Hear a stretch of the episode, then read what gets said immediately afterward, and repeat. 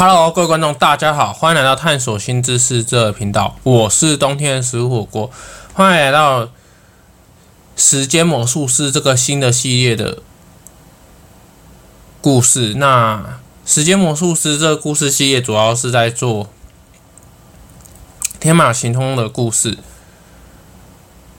那在今天故事开始讲之前。希望这故事由父母陪同收听。如果父母未陪同收听，那本频道一概不负责。那今天要说的故事是时间掌控者。时间掌控者，时间可以随着自己掌控，所以时间掌控者觉得人生毫无意义。父母了解时间。掌控者是自己的儿子，其实时间能自己掌控，确实会变成无聊。所以给孩子一个目标，就是可以随心所欲做自己想做的事情。说害人跟犯法等事情，就是一些不好的行为不要做以外，时间掌控者其实就是上帝给予这一位小孩的一个考验。那希望他借由修炼。未来能够帮助人们学会掌控时间。上帝刚好跟时间掌控者的生父母信仰不同，他们是拜拜的，相信妈祖的，跟神尊等一些神灵，那就是没有不相信上帝。时间掌控者有一个很好的国小朋友叫阿福，但在国中时。学坏了，但对时间的掌握，但对时间掌控者还不错，但因为钱的关系，出卖了时间掌控者给其他的坏朋友。那时间掌控者就利用时间的控制，制造出时间的漏洞啊，借由时间。缝隙在缓冲中逃跑成功，但那些坏朋友当然没有放过阿福，就把阿福暴打一顿。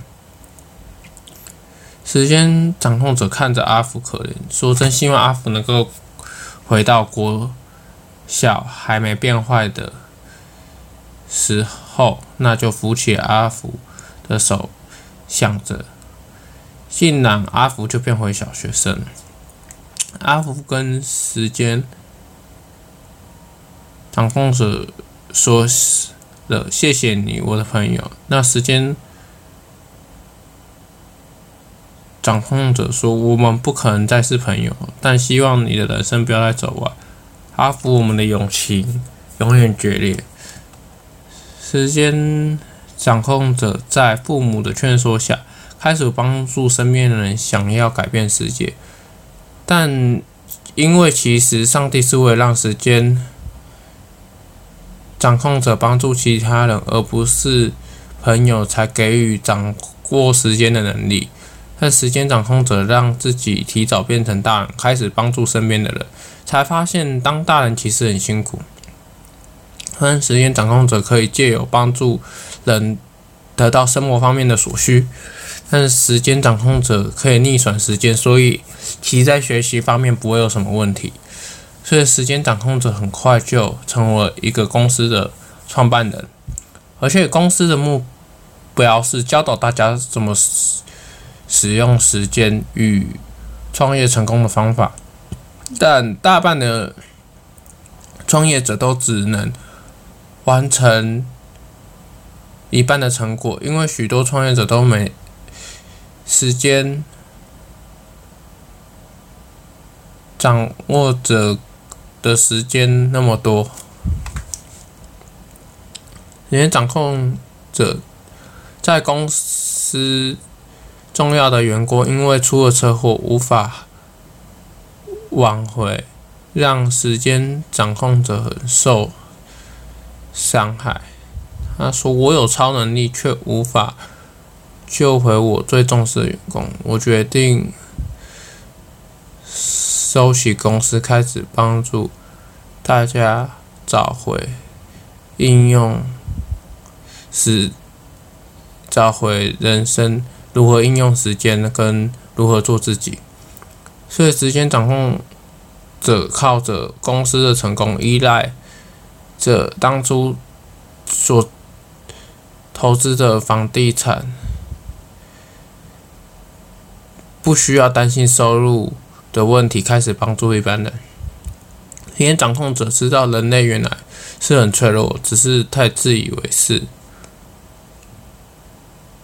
那先。